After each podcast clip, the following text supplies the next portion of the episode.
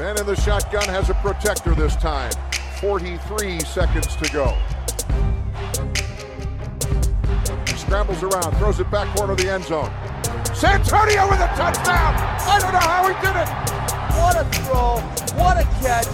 What a game! No, Mike 43, call 57. That! Suffocate him! Make him miserable! All game long! Get us the ball back! You could love him or hate him, but he was Brad.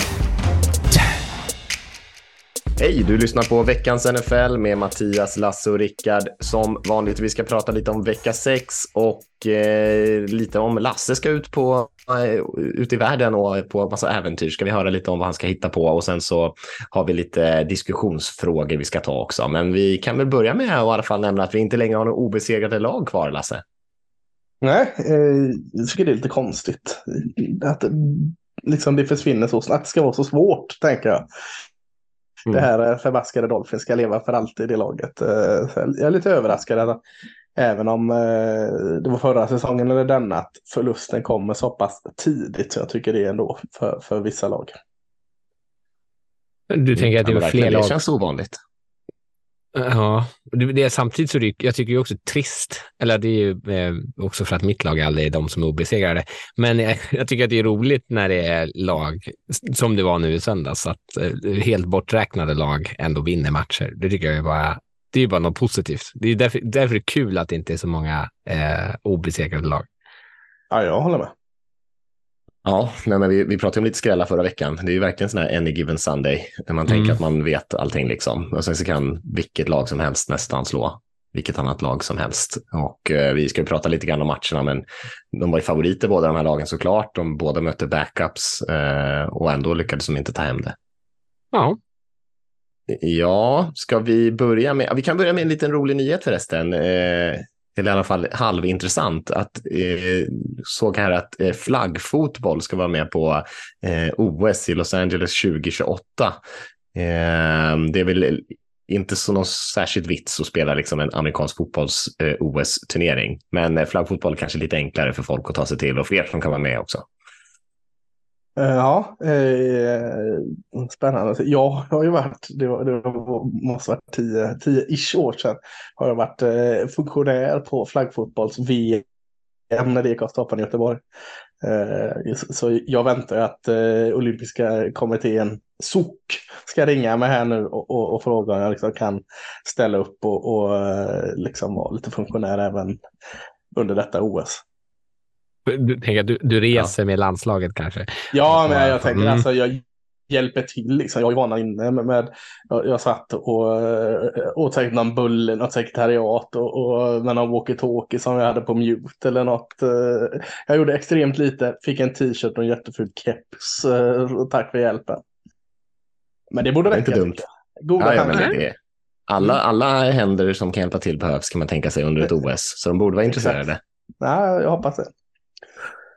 Ja, jag har också varit och kollat på lite flaggfotboll. Jag, på, jag har kollat på SM några gånger, en del matcher och sånt där. Det är ju ganska roligt att stå och kolla på ändå. Eh, det är ju inte riktigt som en, eh, en vanlig amerikansk fotbollsmatch såklart, men eh, jag tänker att OS är också lite sån här där man försöker få in lite mer oväntade sporter, locka, locka lite yngre publik kanske och sådär. Så då kanske flaggfotboll är inte så himla dumt. Mm. Jag kommer inte ihåg hur Sverige står sig, om de är så pass högt rankade så de får skicka ett lag eller inte, eller hur hur kval till det funkar. Men eh, dra till med en jäkla chansning att eh, det borde ha ett lag med där Sverige. 2028, det är god tid för en stor satsning. Mm, känner det. Jag har, jag har en bekant som har spelat tror jag, eh, flaggfotbolls-EM. Eh, jag, ska, jag ska kolla med honom om han... Eh... Kanske var det jag funktionerade. Jag kommer inte ihåg. Nej, jo, nej, jag vet inte. Kan vara han jag var funktionär för då. Jag ska, försöka, jag ska dra i honom och kolla hur, hur bra Sverige är och om ja. vi har guldchans. Det gissar jag på att vi inte har, för de har inte vunnit EM-guld. Men eh, jag kan faktiskt kolla eh, hur bra vi är i förhållande till resten av världen. Ska jag kolla. Ja, har vi en cliffhanger till nästa vecka. Fråga lite om Lasses insats också som funktionär. Just det, det ska jag. Mm. Absolut viktigaste. Legenden Lasse. Så jävligt viktigt där med sin walkie-talkie. Eh, ja, vi kan väl gå in och prata lite grann om, eh, om eh, matcherna här i veckan direkt. Då. Vi kanske ska börja där, som det som jag nämnde där, att både 49ers och Eagles förlorade den här veckan. Jag vet inte, var det, var det någon av matcherna som ni tycker vi ska börja med? Var det någon av dem ni såg? Ja, men jag såg ju 49ers Browns här. Större delar av den matchen. Och, och ja, 49ers var ju inte bra offensivt. Det, Eh, det är ju ingen hemlighet att jag eh, är, det låter så hårt att säga att jag är emot Brook Purdy för, för att eh, jag tycker fortfarande han är en eh, fullt god quarterback här. Eh, han är ju för fasiken en av de 32 bästa i världen. Men, men eh, ja, han, han, var ju inte bra. Han ska ju också få en dålig dag emellanåt tänker jag. Men det syntes, jag vet inte hur mycket det påverkat, McCaffrey haltade av och sen uh, Dibro Samuel haltade av också skadad. Men, men Eh, offensiven var det som inte klickade i 49ers eh, denna eh, afton.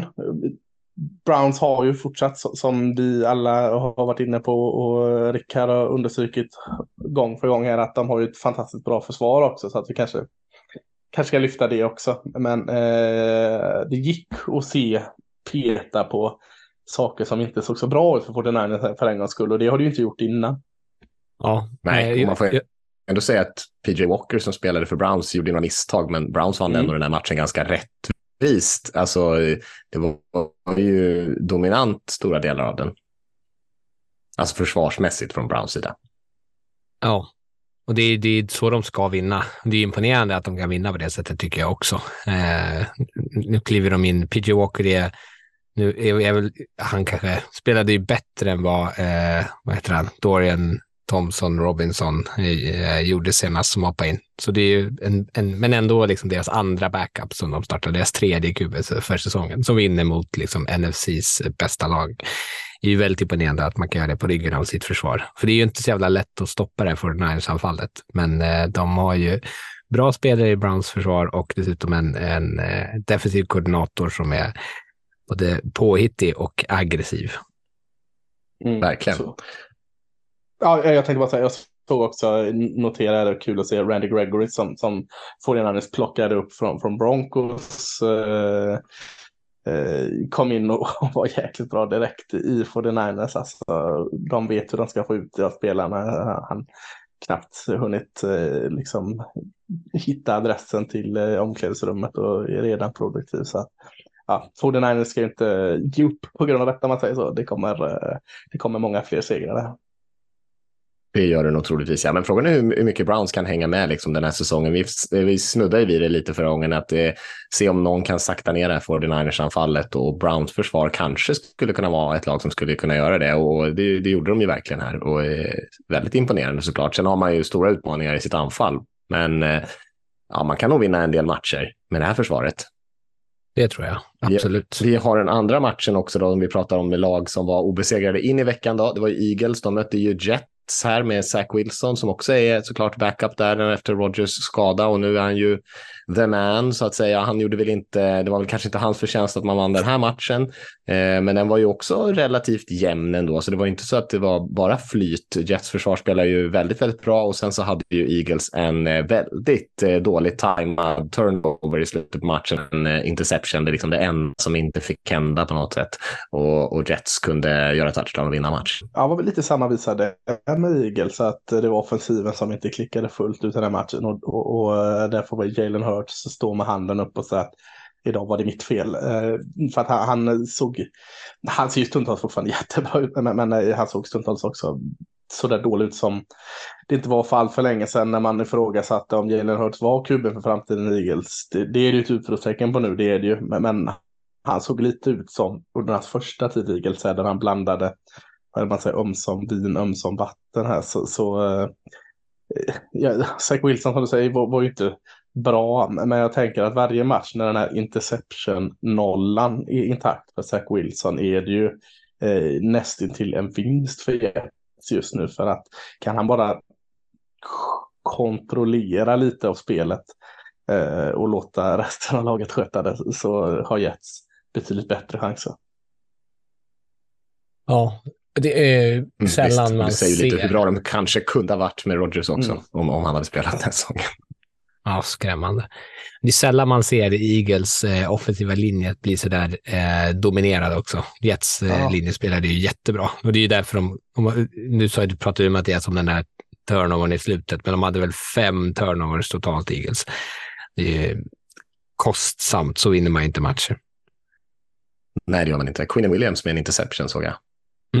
Ja. Eh, ja, nytt kontrakt. Han börjar betala av det redan. Exakt.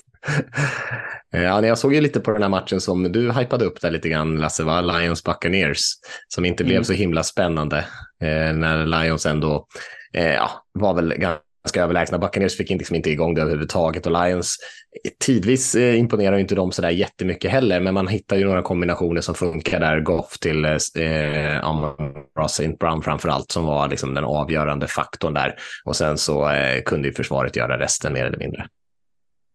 Jameson Williams. Eh, eh, Mm. Precis så som jag trodde han skulle se ut i NFL. Det har varit väldigt tyst om honom. Alltså att han inte är så involverad. Men så kommer pang en jäkla bomb och så tar han en touchdown på det. Jag vet att Rickard var väldigt förtjust i just den delen av hans spel.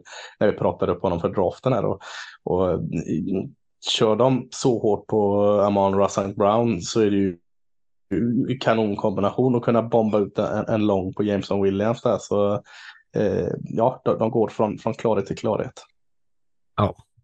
Inte så svårt att städa undan sig som sämst. Fan vad gott. Kan vi gå på det tåget? Jag var tvungen att säga Just det nu bara för att de har förlorat. Ja, Vi glömmer det här inslaget vi hade förra veckan om saker vi hade fel om. Nu tar vi bara saker vi hade rätt om i förresten igen. Jag tror du och jag enades Rickard om att de skulle väl kanske ha en tre, fyra vinster. Buccaneers, de är ju på fyra, tre vinster nu så de, de har faktiskt råd att vinna en till och vi kan klampa ur den här säsongen med någon form av heder i behåll. Absolut. Absolut. Ja, vi får se om de går på en riktig losing streak här nu. Förlorar nästan alla matcher kvar nästa säsong. Ja. Det skulle vara ändå lite förvånande. Ja, Eh, jag såg ja, kör eh, du eh, Raiders-matchen bara för att jag ville eh, prata om eh, Raiders såklart när vi vinner, eh, som vann över Patriots. Patriots anfall är ju katastrof fortsatt, även fast de lyckades göra två stycken touchdowns, så det var ju trevligt för dem. Eh, två kanske dåliga lag och Raiders var minst dåliga för dagen och Max Crosby spelade fantastiskt. Eh, så det var kul. Jimmy Garoppolo skadade ryggen, jag, vet inte, jag har inte läst någonting om hur allvarligt det är, men eh, svårt att se att han kommer tillbaka redan nästa vecka. Ja, så satte de in Brian Hoyer, det var tråkigt. Han har redan gett upp på O'Connell.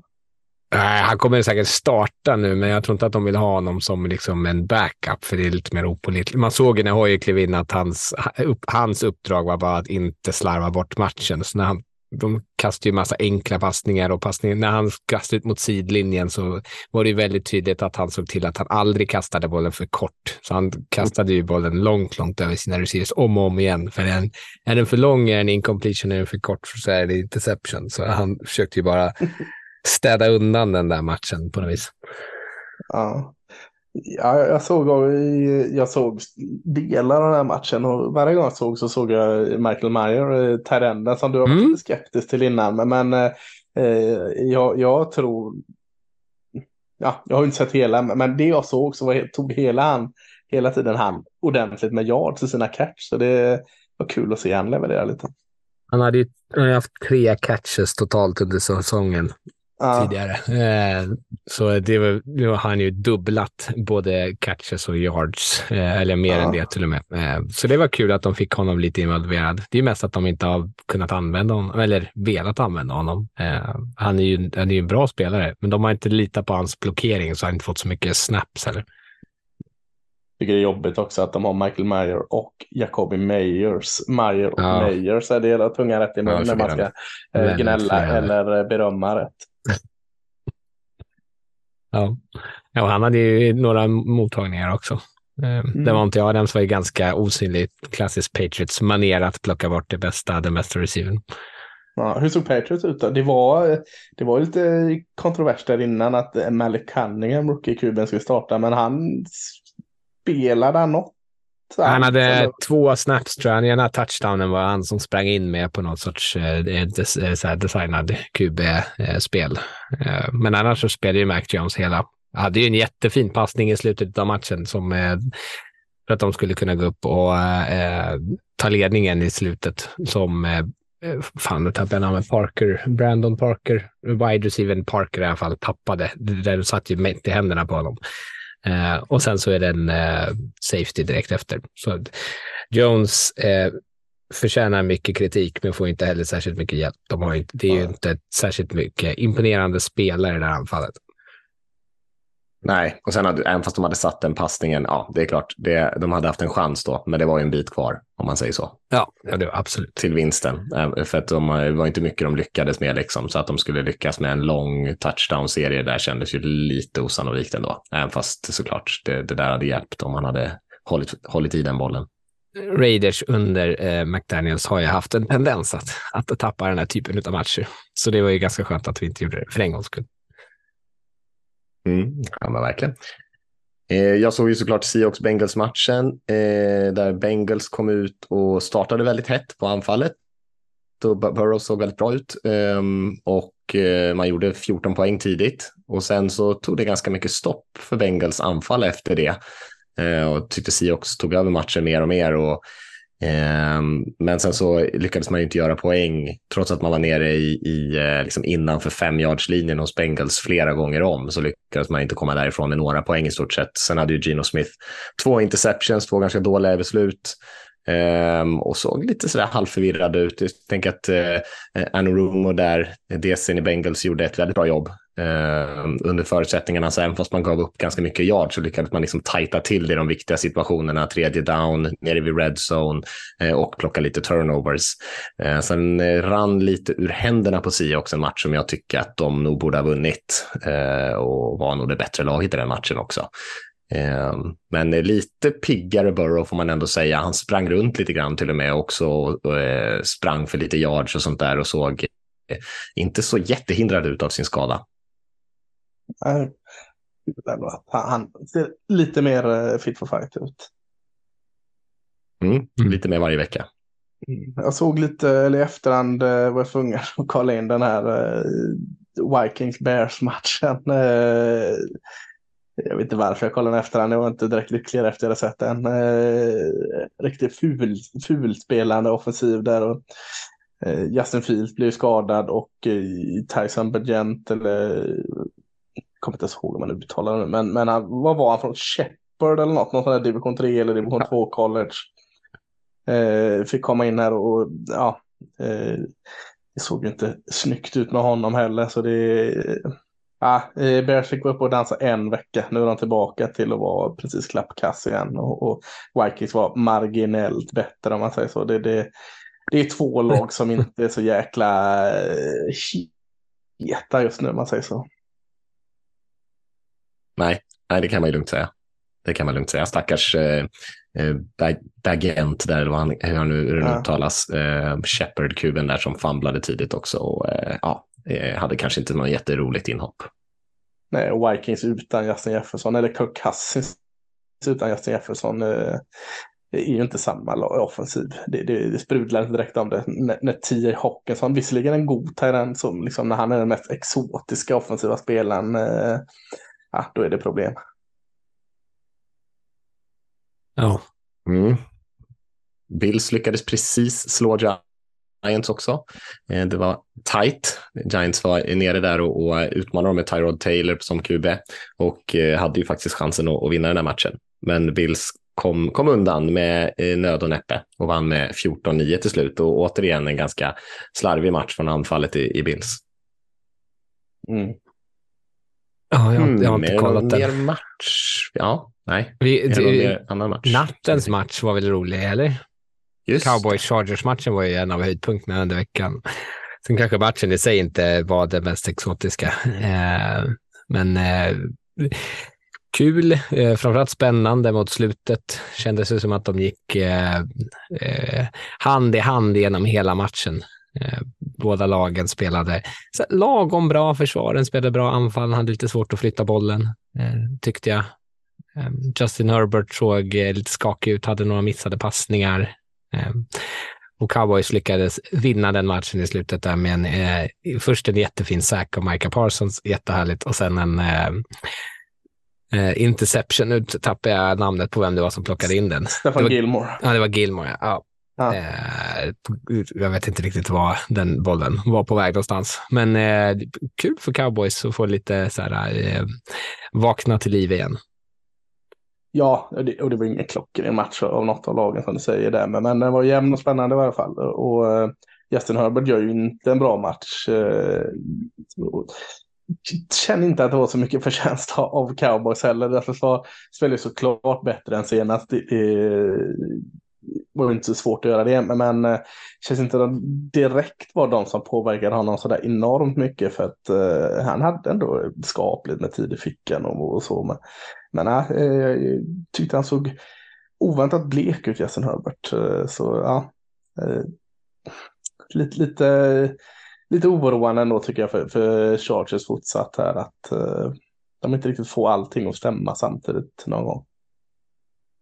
Mm. Nej, verkligen. Men det är ju lite Chargers melodi, höll jag på att säga. Mm. Det här var väl en av de kanske tuffare matcherna, kanske inte den man ska vinna, men ehm, ja, det får inte bli för många av den här typen av matcher. Nu ligger man ju bara på 2-3 här och liksom jagar på något sätt. Eh, skulle behöva varje, varje liten vinst man kan komma åt med tanke på att man har eh, Chiefs i divisionen som troligtvis kommer vinna den. Så då, eh, då slåss man ju liksom om de här andra platserna.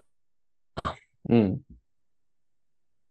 Ja, jag vet inte om det finns något mer att säga. Ravens vann ju ganska enkelt i, i London mot Titans. Den var väl inte så superspännande. Inget av lagen riktigt fick till det, förutom Ravens försvar kanske var väl den enheten som imponerade där. Rams vann enkelt mot Cardinals. Eh, spelade bra, både sprang bollen bra. Cooper Cup hade en stor match eh, och man fortsätter liksom se ganska stabila ut i Rams ändå. Mm. Ja, det, ja, det är överraskande. Jag tycker fortfarande det är överraskande. Jag såg också den matchen på sån här kondens, det säger, men, men eh, nu eh, kanske det var en match som de skulle vinna här, men jag är ändå överraskad att springer fasken är jäkligt bra också med bollen. Eh, den här o är ju mer gjord för att springa känns det som än för att passa. Så att, nej, de, de, är, eh, de är fortfarande absolut med i det.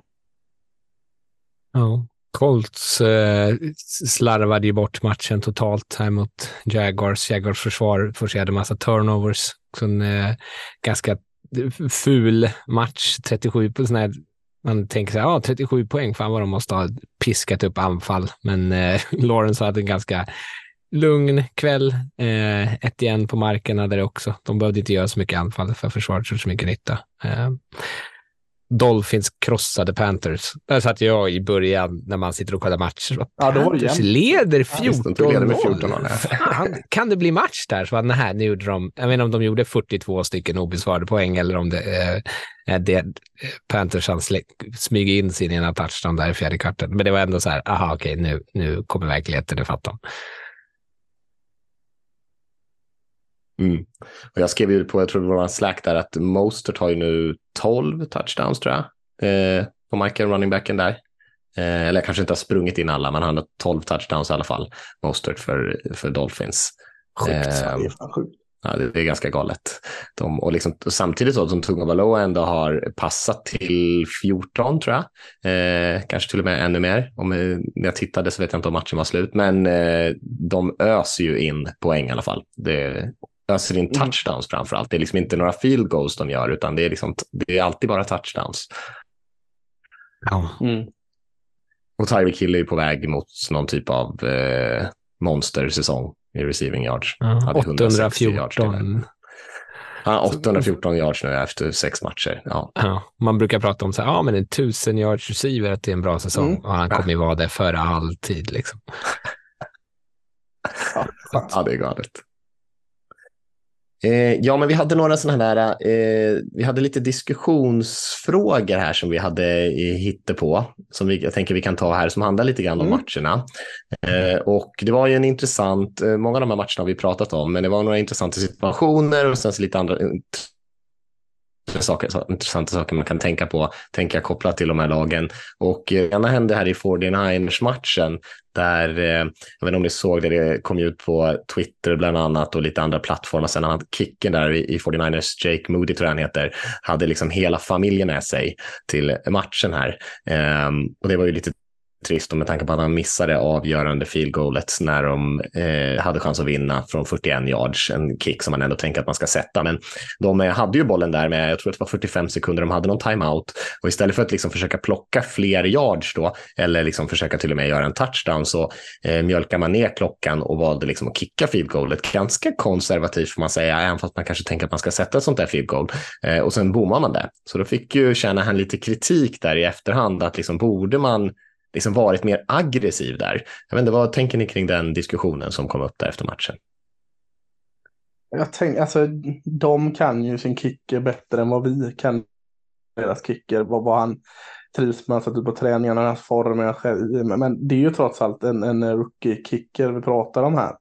Eh, så att eh, Ja, alltså när jag, när jag såg, när jag skulle ta kick eh, själva sparken, jag tänkte fan vad bra coachat han och då går han in och vinner på en kick det sista han gör och så, så missar han den och då svänger ju såklart tankarna om direkt, som du säger där. Varför, varför gick de inte för det eh, lite längre och, och som de hade en timeout kvar va?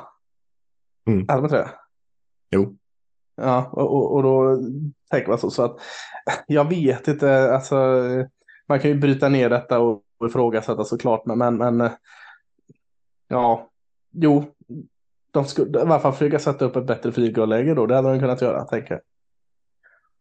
Ja, alltså jag, jag, förstår att man inte vill riskera att tappa bollen. Eh, Eh, de hade väl också en del skador på running backs. Eh, McCaffrey var inte där till exempel. Eh, så vem man vill springa med, de hade haft ett par eh, negativa springspel och i en situation där det är uppenbart att man ska springa, det kanske inte är så jävla enkelt om man riskerar att göra en fumble, men på något sätt så, jag menar, i regn, eh, 40 plus field goal för en eh, rookie, alltså det är ju inte, det är inte en pissenkel uppgift. Ehm. Och jag, jag, var tvungen att kolla upp eh, statistiken från fjolåret. Så när man kollar field goal så, är det rank, så mäter man dem liksom, eh, typ no, i det här fallet. 10 liksom. Ja, precis. 30 till 39, 40 till 49, 50 plus typ.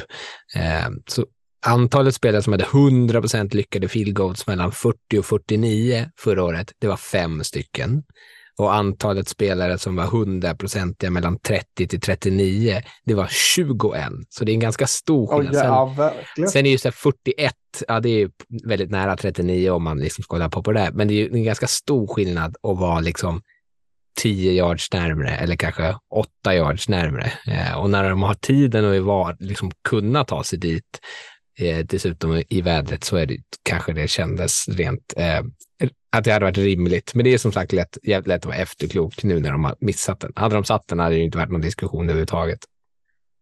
Nej, lite så. Nej, så är det ju. Den, nej, men den, är ju den är ju svår. Jag tycker inte att man ska vara stenhård mot de här, men det är klart, jag tycker nog att de skulle kunna kanske liksom testat att köra några spelare ändå. För att även fast man tappar någon yard så där på springspel, man kan ju inte coacha med liksom rädslan att man ska famla varje boll. Så går det ju liksom inte riktigt att, att coacha matchen.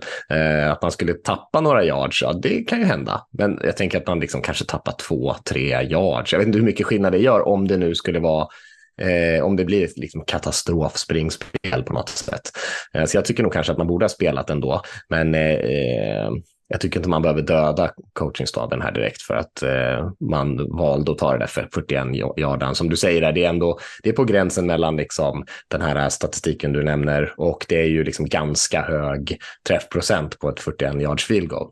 Men eh, man ska väl alltid försöka göra det så enkelt som möjligt, alltid försöka liksom, maximera sin vinstchans på något sätt.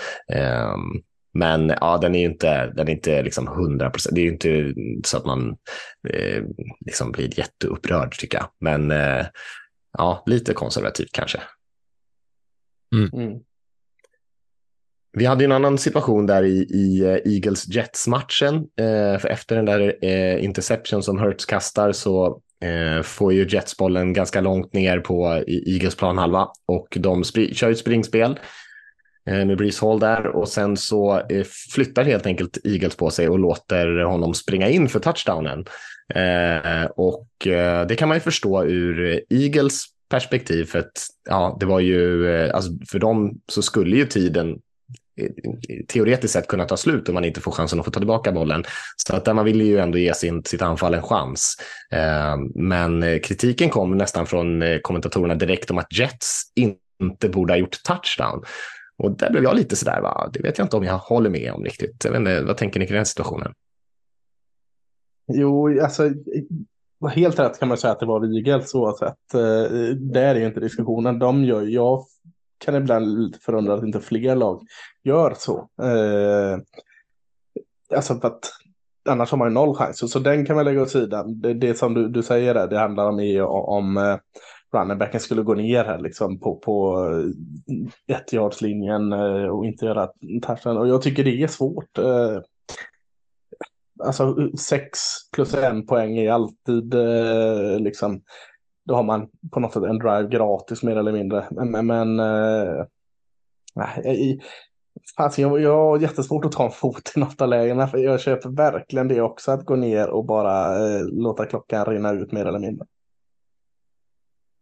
Ja, det är det. Jag, jag, tycker att det är det Jets borde ha gjort. Jag håller med kommentatorerna. Eh, eh alltså att att ge liksom en och, och vad var det, 46 till Eagles, mm. även fast de inte har några timeouts, eh, tycker jag är alldeles för mycket tid på klockan när man kan stoppa den. Eh, eller döda klockan mer eh, och sparka in ett field goal. Kanske om de hade missat det så hade vi suttit och pratat om beslutet att kicka field goal istället för att springa för touchdown.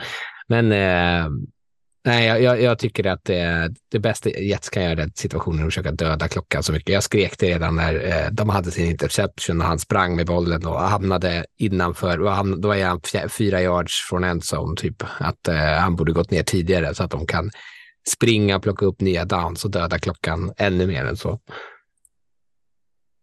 Mm, ja, jag, är lite, jag är lite skeptisk. För jag, jag tänker så att det kunde ju ha blivit så för Jets att man, eh, för man ledde ju bara med, eller man låg i bunden med två poäng. Så att eh, hade man kickat ett field goal istället för en touchdown, då hade man ju bara haft en poängs ledning och då hade ju Eagles inte behövt ta sig så himla många yards. Om man, hade, om man inte då hade plockat upp en first down där, om man hade slidat så att säga, eh, så då, det är klart, springer man in touchdownen på senare spel, då har man ju såklart blivit av med tid, men det är ju inte riktigt en garanti. Jag tänker att man lämnar rätt mycket till osäkerhet där och då hade Eagles kanske haft liksom en minut kvar eller någonting och bara driva för ett field goal och då hade de vunnit matchen. Så jag, jag tycker nog ändå att det är rätt att springa in den där och även fast det är 1.45 så är det ändå, ah, då måste de liksom driva hela planen och göra en touchdown. Det är så himla stor skillnad på att göra en touchdown och göra ett field goal tycker jag för Eagles som eh, hade haft liksom, eh, inte så mycket framgång med sitt anfall i den här matchen. Ehm, så jag tyckte nog ändå i den situationen att det är rätt att springa in den för att man annars lämnar man rätt mycket till osäkerhet. Dels att man kanske inte får in den här touchdownen eh, och man ger ändå tillbaka bollen med en del tid kvar och man kan ju missa field Det kan ju hända vad som helst. Det kan bli en dålig snap, det kan bli blockat, det kan bli liksom mycket konstiga saker som kan hända. Eh, så att jag tänker ändå att sitta med en sexpoängsledning, 1.45, Eh, det känns ändå som en ganska bra situation tycker jag med, med ett så dukt, bra försvar som Jets har. Eh, och att man kanske hade satt sig själv i en, sitt försvar i en betydligt jobbigare situation om man bara hade tagit den här enpoängsledningen istället.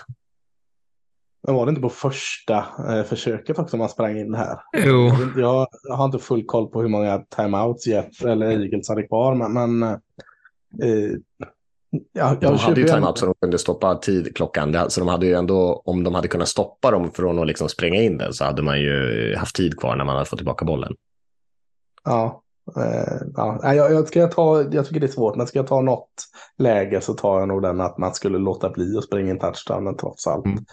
Eh, ja, det, Sådana där är ju svåra de där situationerna. Jag kommer ihåg när Giants, jag kommer inte ihåg vem var det, när Giants runbacken som försökte stoppa sig själv och som ramlade in med röven. Han var Bradshaw eller vad Ja, var det så länge sedan det var Bradshaw? Ja, jag har för mig det. Ja, också för mig det. Ja, då, då, är liksom, då försökte han, han kom på det, försökte stoppa sig själv men lyckades liksom inte och liksom ramlade in i en sån eh, mm. håll. Han tänkte nog inte ens tanken, han bara kutade rätt in där. Ja, det är för, Ja, men intressant. Ja, ja men det är ju så. Om han inte pratat om det innan, då är det klart, då är det hans jobb att bara springa in den. Det är upp till coacherna att säga till honom om han ska liksom slida eller inte. Det kan, kan man inte vänta sig att han ska tänka på där. Han försöker läsa blocks och grejer. Liksom. Mm. Um, men ja, två ganska så här, kluriga eh, coachbeslut får man säga i slutet på de där matcherna som eh, på något sätt ändå blev eh, avgörande, i alla fall påverkade hur matchen eh, avgjordes sen. Vi har ju, hade ju också, vi pratade lite grann om Lions här. Eh, de vann ju stort igen. Eh, och enkla frågan är liksom hur bra är det här Lions-laget egentligen? De är 5-1 nu. Är det ett lag som skulle kunna gå till Super Bowl? Oh. Alltså, jag gillar Lions, men de har inte riktigt några så jätteimponerande skalper. Eh, de vann över Chiefs första veckan. Jättesnygg eh, vinst, absolut. Sen har de vunnit över, vunnit över Falcons, Packers, Panthers och The Bucks. Så jag, jag, jag vågar inte säga någonting ännu. Nu möter de i alla fall Ravens här sen nästa vecka. Eh, då får vi se på fan. Eh, och sen har de Chargers lite längre fram. Men det är ganska tacksamt spelschema. Eh, så de kommer i, alla fall, kommer i alla fall ta sig långt in, eh, eller de kommer i alla fall ta sig till slutspelet. Kanske till och med att de har möjligheten att plocka på sig en first seed och få en bye week. Eh, jag, jag tycker att de är bra, men eh, jag skulle vilja se dem vinna ytterligare en sån här stor match innan jag vågar eh, lita på dem fullt ut. De har ju Raven som du säger nu borta och sen har de, eh, om man nu lägger till Chargers där som är tufft eh, om två veckor mm. eller tre veckor. Och så sen har de väl i, i näst sista matchen Cowboys borta. Men annars är det ju eh, fortsatt ganska skönt schema. Man, ja, man har Raiders, ja. man har två gånger Bears. Man har Packers, Broncos, Vikings, Saints som inte direkt rosar marknaden. Eh, så att mm, det, det, är att, att de, och att lägg till det förutom spelschemat så är den fortsatt bra. Mm. Alltså, de kan ju inte på något sätt hjälpa att de har varit dåliga lag. De har gjort det bra trots, eller inte trots. De har gjort det bra även att det är dåliga lag på, på motsatt sida. För för allt fungerar ju väldigt bra just nu för dem. Det man kanske är orolig för då att det ska komma den här reaktionen. för att eh, Just nu funkar ju passspelet jättebra. Eh, springspelet funkar jättebra. Försvaret funkar allt också i stort sett bra. Vilket jag fortfarande är lite överraskad över. Eh, så att någon form av reaktion, det, det är kanske det man, man... Vad händer om man förlorar här nu mot Ravens och så... Eh, hur blir reaktionen på eh, matchen mot Raiders här sen. Eh, ja, de, de, är ju inte vana att vara i den här situationen heller. Så att eh, jag, jag, jag, säger nog att det är lite för tidigt att sätta in dem i, eller det är klart det är för tidigt att sätta in dem i Super Bowl, men att tro att de ska komma till Super Bowl, det känner jag nog inte heller. Eh, men eh, att de ska få första vecka bye week, det, det, tror jag mer på. Men, men mm, numret för fan, ja, jag, jag har ändå svårt att motivera det för jag tycker allting funkar så bra. Men det är någonting som säger mig att nej, jag vill inte placera dem i Super Bowl. Jag tycker att de är, påminner lite om Seahawks förra året, att det känns som att det är så mycket som klickar för dem eh, och, och, som går bra, som, går bra mm. som gör att man liksom tycker att de är bra, men man ändå liksom med viss vaksamhet i att så här, fan, är de verkligen så här bra som de spelar just nu? Eller är liksom, går allting bara deras väg. Eh, sen är det ju ett lag kanske som man inte skulle vilja möta i slutspelet just för att de är så väldigt välcoachade på båda sidor av bollen. De har ett väldigt högt golv eh, och har bra spelare. Det jag, det jag saknar är väl kanske den förtroendet för att liksom ha de här game changer-spelen eller spelarna som kan gå in och avgöra en match när det fan verkligen behövs. Det, kanske att jag tro, misstror Goff i just det avseendet. Eh, och att de kanske inte har eh, den typen, alltså Emanuel St. Brown är bra, men jag tycker de, de har eh, den kapaciteten att så här, typ hänga med ett eh, Chiefs om Chiefs sticker iväg och gör 35 poäng. Ja, jag, jag tänker också, alltså, det är när man säger sådana lag som är eh, nyligen framgångsrika, att eh, får de några skador, vi får se då. Men det tycker jag inte har varit problemet, för de har ju haft det. Och, och, och jag hade en, en, person, en spelare som jag inte kom på namnet på förra eh, veckan, jag pratade om någon som hoppade in och gjorde det svinbra. Det är gärna Saja Bugs på defensiva linjen. Jag tyckte han hoppade in och gjorde det skitbra nu också mot ner. Så han kom ju lite från ingenstans och, och gör det jäkligt bra. Och, och sådana kan du liksom lyfta fram egentligen överallt. Så de har ju byggt upp ett smygfint djup också dessutom. Men det är klart, den här offensiva linjen har varit eh, i stort sett eh, densamma hela säsongen. Eh, så det, det händer grejer där, för, för den har gjort så oerhört mycket både i spring och pass. Så, så eh, där kanske det är vanskligt om, om säg en sån som eh, ja, vet jag, Tyler Decker eller eh, Pineda åker på en skada. Hur, hur liksom löser man en sån sak? För att Goff, som du säger Rickard, du är lite, har lite misstro till honom, men får han spela i nyllet så ja, det är inte lätt att hantera för någon quarterback. Men, men Goff har inte direkt visat sig vara eh, cool lugnet själv när, när, när det behövs. Nej. Nej, i år har han ju varit bra i de situationerna, men då har ju mm. inte varit så svettiga matcher heller. Så de har ju vunnit som sagt ganska stort här nu och liksom det, är, det är ändå inte, det är inte så mycket press på just nu eftersom de spelar bra på båda sidorna av bollen. Och jag tror säkert försvaret kommer inte kunna hålla riktigt den här nivån när de möter lite tuffare motstånd som de har gjort här nu. Eh, och sen så tappar de ju i den här matchen, tappar de Montgomery och Gibbs var ju borta sedan innan rookien. Så att eh, eh, körde ju med Reynolds där, Kurt Reynolds tror han heter, något liknande. Eh, och springspelet var ju Craig Reynolds heter han ja. Sa du det Lasse? Ja. Ja, eh, nej men, eh, och springspelet eh, försvann ju i stort sett i den här matchen. Och nu möter de Buccaneers med Vita V och gänget och det. Alltså, jag menar, de är bra på att stoppa springspel där. Men eh, jag tror ändå man behöver, man behöver ha de spelarna och det som kanske är en extra dimensionen, det är väl om de verkligen lyckas få fart på Gibbs där så att man får lite fler explosiva spelare som kanske kan ta bollen på en enklare passning och liksom skapa 23-25 yards någonstans på en, liksom, eh, på en eh, liten eh, ja, en snabb passning ut mot sidlinjen som han får lite försvarare och missa tacklingen liksom, och, och skapa något själv. Då skulle de kanske kunna ta ytterligare ytterligare ett steg som man är uppe de där. Men jag håller med lite grann om att det är lite vänta och se på dem fortfarande. Eh, de spelar bra, de är ett bra lag, men är de liksom uppe i den absoluta toppen med de, med de bästa, eh, ja det kanske de har lite att bevisa. Och den här veckan mot Ravens som ni var inne på, det är ju ett jättebra test för dem såklart. Mm, jag vet inte om han är frisk eller inte, men en, de eh, draftade en annan running back i, i draften, eller de tog han på undrafted free agent. Det är han Mo Ibrahim från eh, Minnesota. Så jag, jag har sett det det är nästa man upp för, för dem och han kommer säkert göra 120 år bara för det att komma från ingenstans.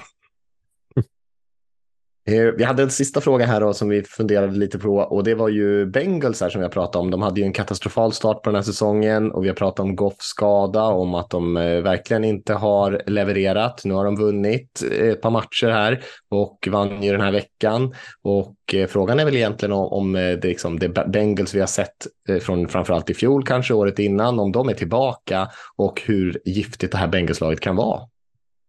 Ja, eh, det kändes det som att de är jag vill inte jag vara jättetaskig mot Gino, men jag tyckte inte att han spelade särskilt bra eh, för Seahawks. Det var ändå ganska många öppna spelare i försvaret för Bengals eh, och eh, det var ju flera gånger de visade DK Metcalf springa runt och vifta med armarna i frustration för att han var vidöppen och han inte fick några bollar.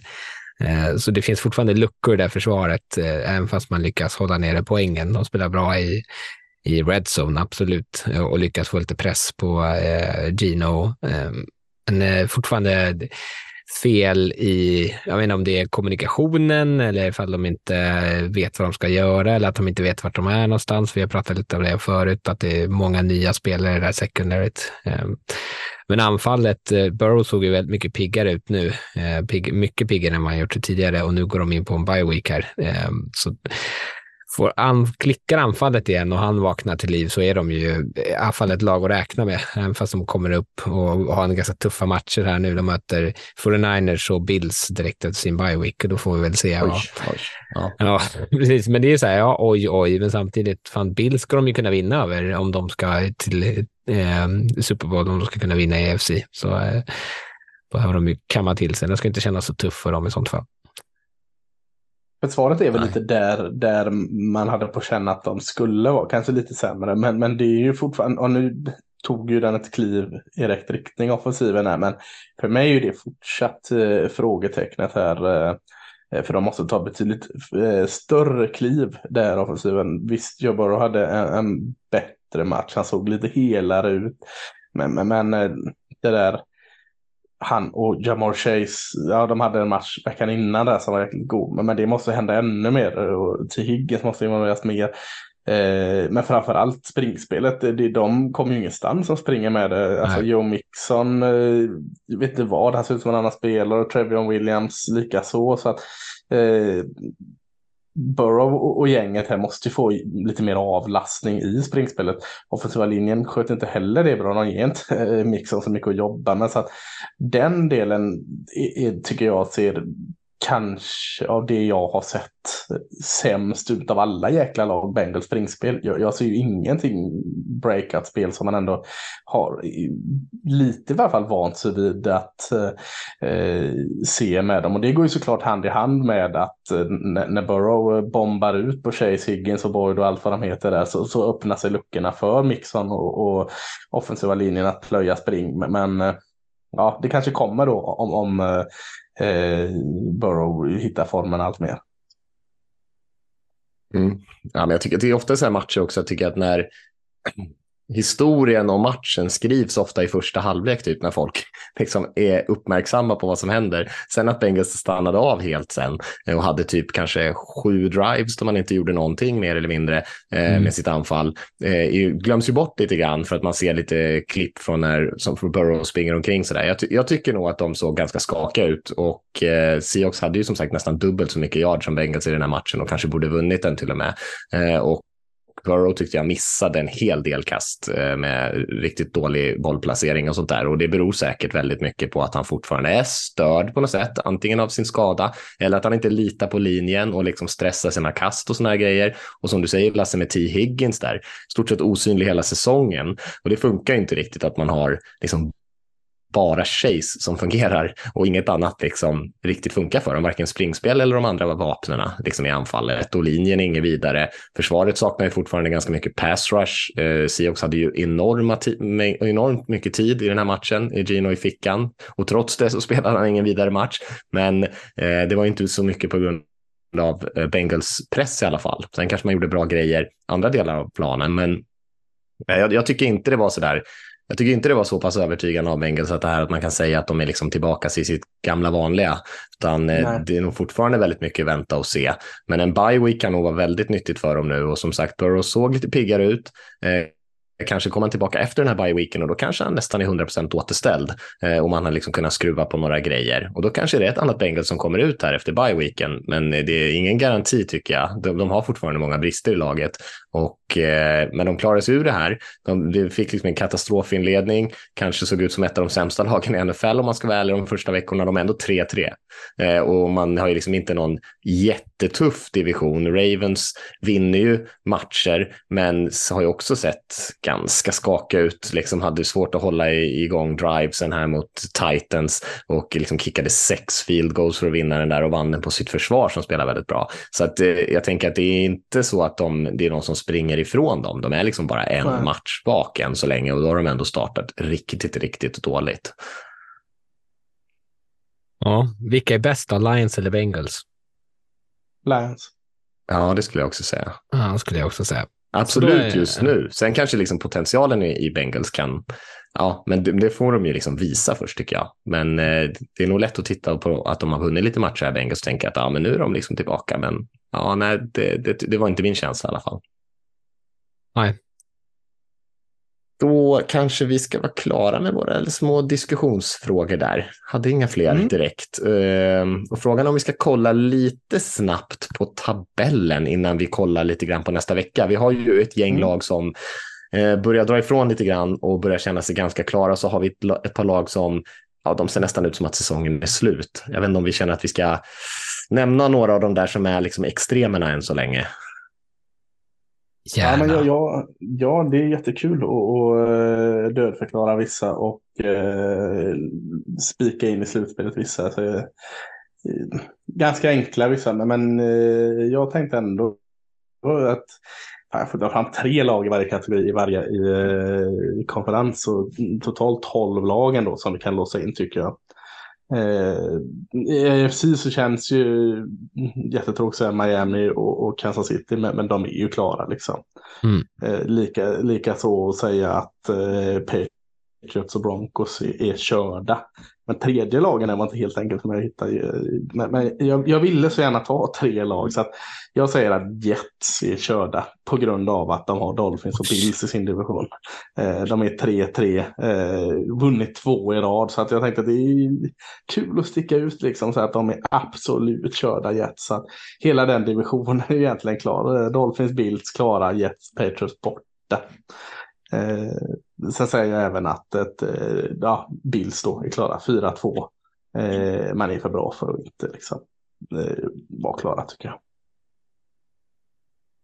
Ja, mm. jag håller med dig om det. Det man skulle eventuellt kunna lägga till där, och den är väl lite mer risky, men jag skulle säga att utgångsläget nu för Jaguars ser ganska bra ut i AFC South också. Titans är ju förskräckliga ut om man ska vara ärlig på mm. anfallssidan. Eh, Colts har tappat Richardson, det pratas om en season ending injury ja, här nu. Texans.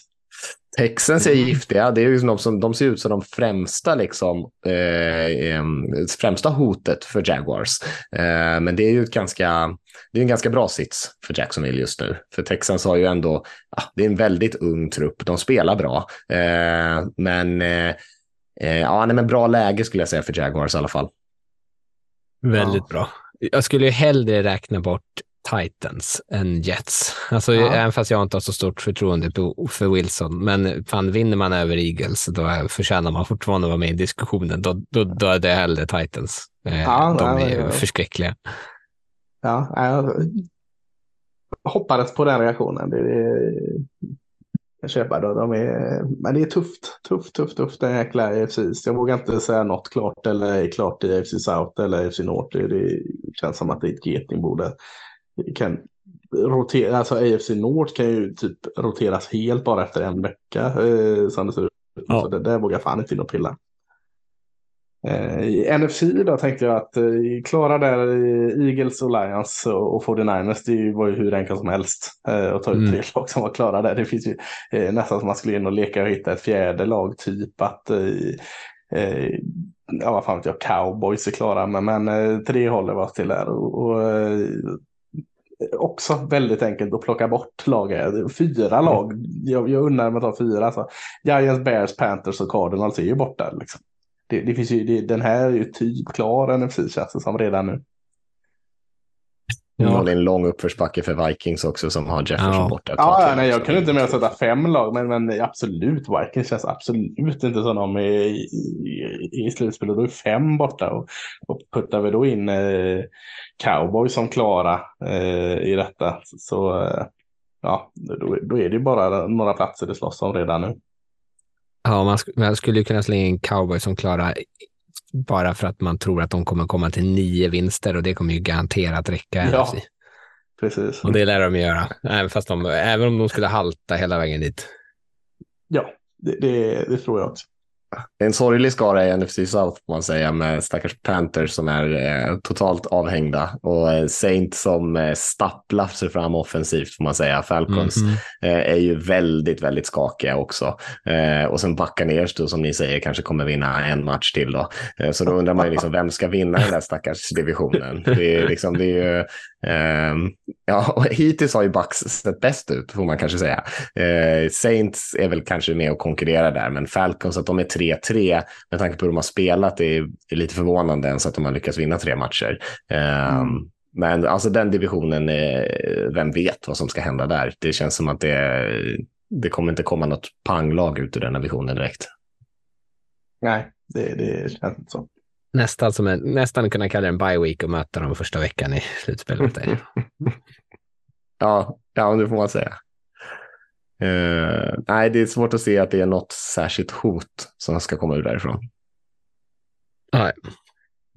Uh, nej kommer det komma den här diskussionen igen som det alltid gör i ett slutspel att eh, borde de ha sopiga Southson-lagen? Eh, det är inte alltid de man diskuterar, men eh, är man värd att vara, eh, få hemmaplan bara för att man har vunnit sin division eh, på liksom 7-10 eh, eller ska Dallas få eh, hosta istället den wildcard-matchen som, eh, eller något annat lag, vilket det nu än är, som kommer behöva spela mot eh, vinnaren i South. Jag skulle dra ett steg längre och säga man väl och SK till slutspel. Man har vunnit med sju vinster. Vi bara stryker dem direkt. Ja, vad stryk. Jag tycker inte, jag tycker ju de med bäst record ska ha hemmaplan oavsett vart de råkar höra hemma. Men man kan ju Ja. ändå säga så här att eh, om man säger att eh, Eagles, Cowboys, Lions, 49ers eh, är liksom klara som du var inne på där Lasse. Du ska ändå Mm. sju lag från slutspel i den här konferensen. Så att eh, Mm. eh, och Rams spelar ju lite bättre än de andra. Men, men resten av lagen i konferensen, eh, det är inte, inte jättemycket imponerande trupper där inte. Nej, Nej. absolut. Eh, ja, nej, men intressant. Vi kan väl återkomma till eh, eh, tabellen lite senare igen här. Eh, vi kanske ska ta och titta på vecka sju här då, där det Mm. eh, finns en del intressanta uppgörelser som alltid. Bland annat har vi väl eh, två högt draftade quarterbacks som ska möta varandra den här veckan, vill jag säga. Nu hittar jag dem inte på spelschemat här bara för det, men eh, är inte den här veckan som Panthers möter Texans? Nej, det är inte. Båda har Det- bye week. bye. Båda det, kanske möts nästa vecka. Mm. Just det. Mm. Då, glöm vad jag sa. Det var det första jag sa också om spelschemat. Något som var helt... ja, kanske någon av er ska välja en match här som känns intressant. Ja, jag satt och letade efter vilka potentiella rookie-QB är det här. Jag tänkte, är det O'Connell i, i Raiders mot eh, Begent i, i Bears? Som är med, med Garoppolo och, och Fil skadad. Eh, och- det är väl inte så mycket mer vi behöver säga om den sju matchen tänker jag. Men, men eh, om vi ska kolla i tidiga matcherna här eh, så, så det är inte superlätt att, hitta något annat än eh, att Lions åker och möter Ravens som den stora sju matchen tycker jag i alla fall. Mm. Eh, Mattias som du sa, där Ravens försvar spelar eh, riktigt bra just nu. Eh, har eh, tagit trä kanske jag säga under kontroll med sina skador. För en skull de har haft oerhört otur med det de senaste åren vill jag säga. Eh, och Detroit som vi har aldrig pratat om så mycket som vi gör nu. Eh, känns tycker jag som en, en eh, toppmatch. Och eh, svårt att säga om den här utgången. Jag tycker eh, eh, jag försöker säga, satt och försökte klura om är det här en match som passar Lamar Jackson eller inte. Jag har aldrig lärt mig riktigt att förstå vilka matcher som passar han mer eller mindre bra. Så att jag, jag vågar inte ens säga om det.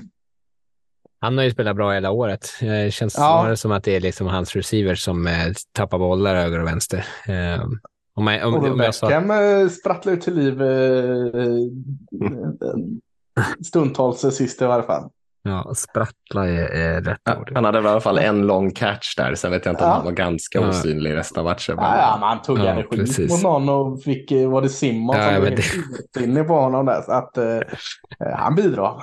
Självförtroendet är det nog inte något fel på. Jag kan tänka mig att han tuggar en del spelare. Ja, Eh, nej, men om man jämför med, jag sa att Lions, det är så mycket som klickar för dem. Det känns det som att med, med Ravens så är det liksom motsatsen. Eh, dum, dumt slarv och eh, tappade passningar, eh, framförallt i anfall. Försvaret spelar jättebra och Lamar Jackson spelar ju bra. Det är bara att han Mm. inte får så mycket hjälp. Eh, nej, men det här är, den enda sju matchen som är, det, verkligen är intressant, tycker jag. Det är mycket, mycket annat som inte känns superspännande. Det är väl Falcons Bucks bara där, i det här divisionsracet där, sorgebarnet. Eh, så, eh, det är väl spännande av den anledningen, även fast det inte är liksom superimponerande spel. Hoppas att Desmond Ridder eh, kommer tillbaka eh, om han, om han är en sån här eh, varannan match-spelare. Då eh, kastar tre interceptions ena veckan och, och spelar bra nästa.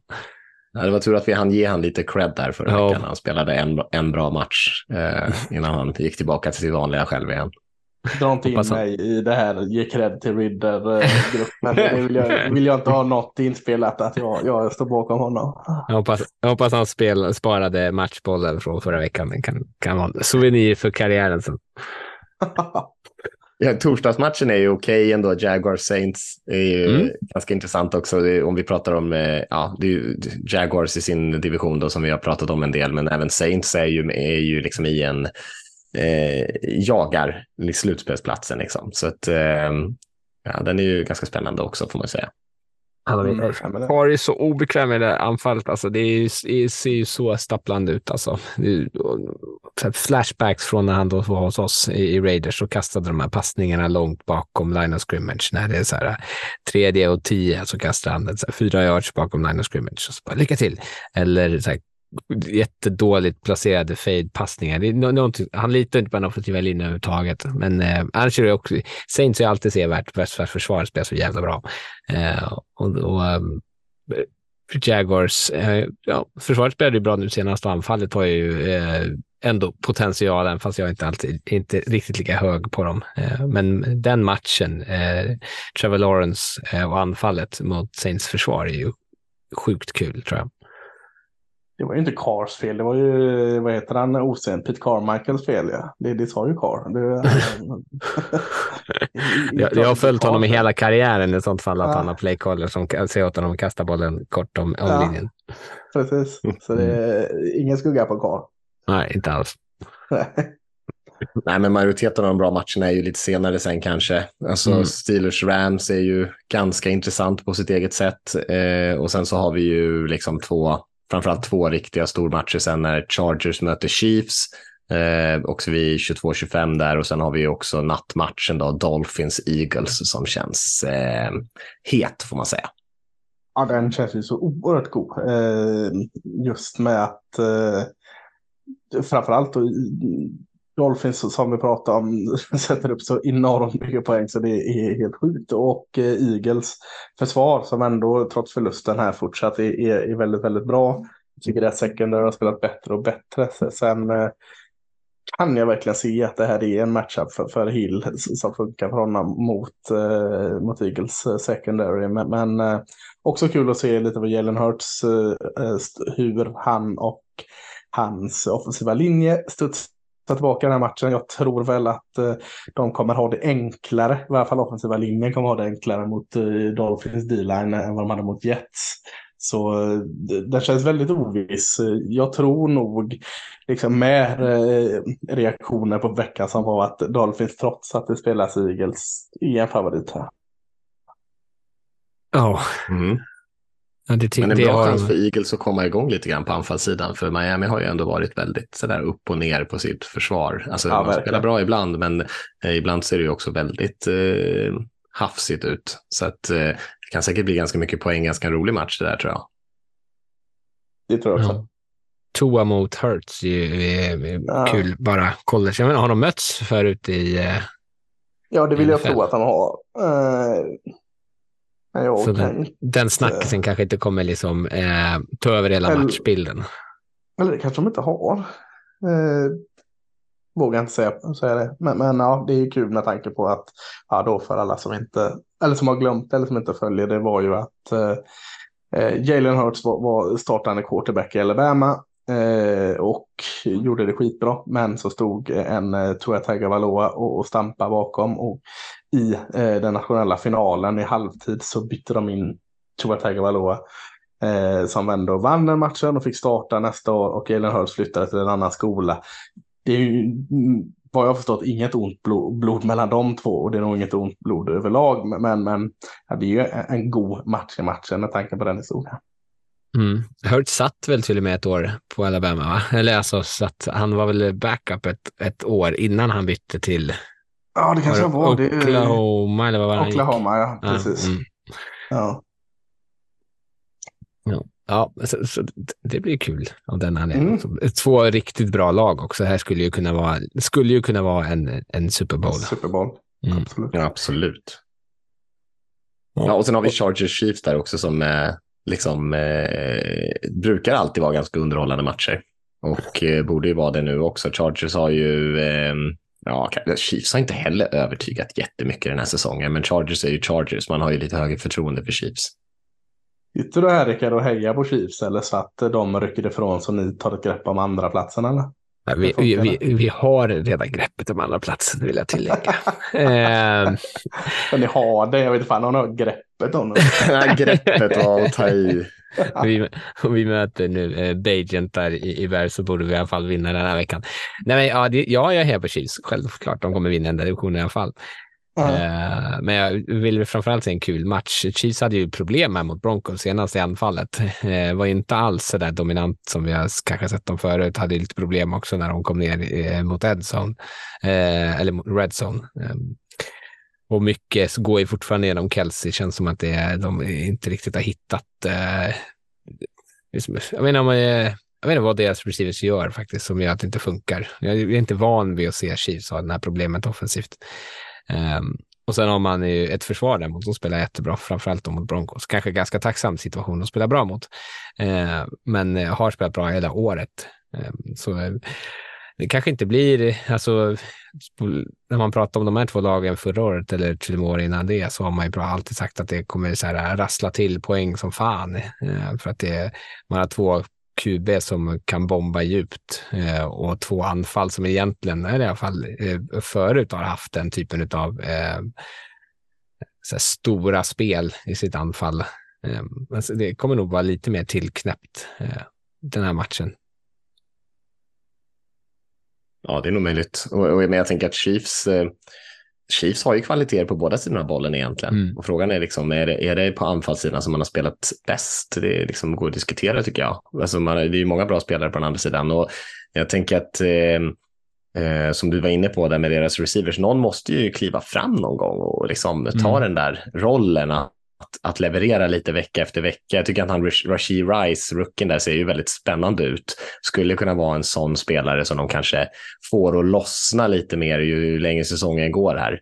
Eh, har gjort några fina spel så där, men eh, liksom, det är ju inte eh, så att man kan lita på att han eh, kommer till spel och, och levererar varje vecka direkt. Och det kanske är mycket gameplan i det där, att man inte vill vara så liksom lätt förutsägbar på något sätt, utan det är ju Kelsey och sen är det bara en stor rotation av de andra spelarna. Jag tycker Pacheco spelar bra fortfarande för dem, men eh, eh, ja, det, det, de söker fortfarande kanske lite grann Chiefs efter eh, de där andra lösningarna förutom Kelsey. Ja, man väntar ju att det är någon som ska kliva fram liksom, på, mm. på receive-positionen och ta grepp om det. Att, att, de, att de roterar tror jag inte handlar om att de liksom vill skissa upp det på det sättet, utan snarare att det, att det är ingen som utmärker sig som ett bra liksom, andra vapen bakom Kelsey. Nej, så kan det absolut vara. Eh, och det är väl känslan lite grann nu också att man inte riktigt, eh, ja, man vet inte riktigt vem som kommer steppa upp. Men, men någon borde göra det så småningom. Man har ju ändå goda förutsättningar. Om man liksom spelar bra som receiver där så har man ju ganska goda förutsättningar att få en, ett gäng passningar från Mahomes. Ja. Eh, ja, spännande. Det väntas ju från Vegas håll att det nästan ska bli lika mycket pengar i den här matchen som i Dolphins Eagles matchen, men det är lite svårt att se tycker jag. Jag håller med dig faktiskt att det kan nog bli eh, betydligt mer tillknäppt i den matchen än i den andra stormatchen. Den ja, jag tror, tror jag med. Eh, ja, är det något mer vi tycker att vi ska nämna där? Det är inte så jättemycket andra spännande matcher. Nej, nej, det tycker jag inte. Nej. Eh, Lasse, du ska ut och resa lite grann. Kan du inte berätta vad du ska hitta på? För det blir ju alltid lite eh, fotboll också när du är ute och reser. Ja, jag ska se flaggfotbolls-DM. Eh, nej, nej, jag ska... du är funktionär någonstans ja, i liksom, Kansas någonstans. Ja, ja nej, nej, jag ska, jag ska över till Amerika i vanlig ordning här och i sydöstra. Det blir, blir Eh, de här öarna, Florida Keys, eh, och käka key lime pie tills det sprutar ut ur, ur, alla hål från mig. Och så sen, eh, sen blir det en snabbis upp i Miami där för, för eh, dubbel dos av fotboll. Det blir The U Miami universitetet där lördagen och sen blir det Dolphins mot Patriots på söndagen därefter. Fick ju förhandla förhandlade ju en ständig förhandling här så jag fick ju gå med på Harry Potter-världen i Orlando, eller Universal Studios heter det tror jag. Eh, fick mötas lite där halvvägs. jag kunde gå med där och köpa popcorn för 45 dollar om någon går med på, på sporten där. Eh, ja, och sen blir det upp lite i Georgia, eh, äta jordnötter och persika och, och kolla eh, University of Georgia då, som har vunnit eh, college eh, isfinalen två år i rad får man kolla in dem där. Eh, och så blir det några dagar i South Carolina. Eh, se om man får in eh, lite high school-fotboll där kanske. Och så avslutar vi i New York. Åker det dieseltåg som går i en kilometer i timme upp längs kusten. Eh, där, där blir det nog mest sport på någon bra sportbar tänker jag. Eh, men men det, det är tre härliga veckor där som ska slå ihjäl i, i staterna med, mycket, mycket sport både på plats och eh, i, i diverse eh, Buffalo Wild Wings och lokala sunkakplanen. Och, och umgås med min familj då. Det, det, Ja, just det, just det, familjen också. Såklart, det, är klart att väldigt trevligt. Ja, det låter ju fantastiskt. ju. Du hinner ändå med mycket får man säga. Alltså, tre veckor är ju lite tid ändå, men ni ändå rör på er lite. Ja, jag har ju så förbannat svårt och, och jag blir så rastlös på semester så jag har ju, har ju sån här lista på eh, typ 300 grejer eh, vad som finns att göra. Här finns det en, en eh, eh, baconfylld donut eller måste vi gå dit. Där finns det en vit krokodil eller alligator, då måste vi dit. Eh, här, här har eh, eh, har Hemingway skrivit eh, tre kapitel från den boken. Så jag, jag, jag måste ju hela tiden röra på mig. Jag, jag är som en haj där. Som, sitter jag still så dör jag. Du är en sån här person som man alltså inte ska fråga om man bara, men jag ska över till USA en, en snabbis, kan inte du ge mig lite tips på ställen? För då får man liksom en, en Ja, här, ja men här får du fyra stycken permar, vilken, vilken Ja, delstat jag har faktiskt, jag har faktiskt pärmar hemma. Så jag har suttit och skrivit rent gamla där. Eh, jag får ju väldigt mycket anteckningar när jag är där också. Eh, så jag kommer ihåg ställen. Jag försöker summera varje dag på hotellet eller motellet med vad, jag har gjort för ställen. Så allt är ju renskrivet och i, i faktiskt fysiska pärmar som är, Det är väl bevarade. fantastiskt. Ja, så, så någon gång får jag släppa någon, någon bok här och hitta någon, någon, form av bra vinkling. Det, det är ändå från, från ja, vad fan är jag? Ja, nästan eh, ja, 28 år har jag rest till USA nu. eh, 28 års tid, så att det finns mycket att skrapa fram. Gud, ja det låter ju faktiskt spännande. Ja, ja, Ja, nej, det ska jäklar. bli svingött. Ja, men vad gött. Ja, jag vet att du när vi var eh, på den här NFL-supporterresan så tipsade om lite grejer och jag vet att du har ju varit mycket i Italien också. Så någon gång när jag varit där så har jag frågat dig någon gång om så här, har du något bra liksom, tips på någon vingård man kan hälsa på? Så fick jag liksom en lista på eh, 35 eh, vingårdar med betygsatta Ah. eh, viner från Lasse. Och, det, var- det, Tre av fem korkar. Ja, exakt. Så det är, nej, det är bra resetips, eh, Ja. orakel får man säga. Ja, eh, jag är väldigt eh, smal. Det, det är USA och Italien kan jag. Så sen frågade du mig om eh, ett bra sushiställe i Japan så har jag ingen aning. ja, ja, ja. Men eh, nå- något ska man ju vara bäst på. Något ska man ju kunna. Ja, så är det ju såklart. Nej, det ska bli gott. Så, så eh, får ni också lyssna en liten paus från mig här ett par veckor. Det, det mår ni bra av. Nej, det är ju trist.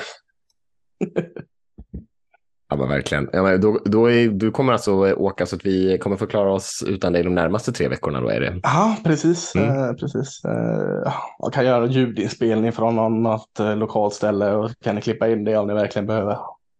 Just det. Här har vi ett litet ljudklipp från när Lasse äter paj. Så det är bara så här flaff, slaff, slaff och sen så bara inget mer. Ja, precis. Fantastiskt. Ja, det. Content kallas det. Just det. Just det.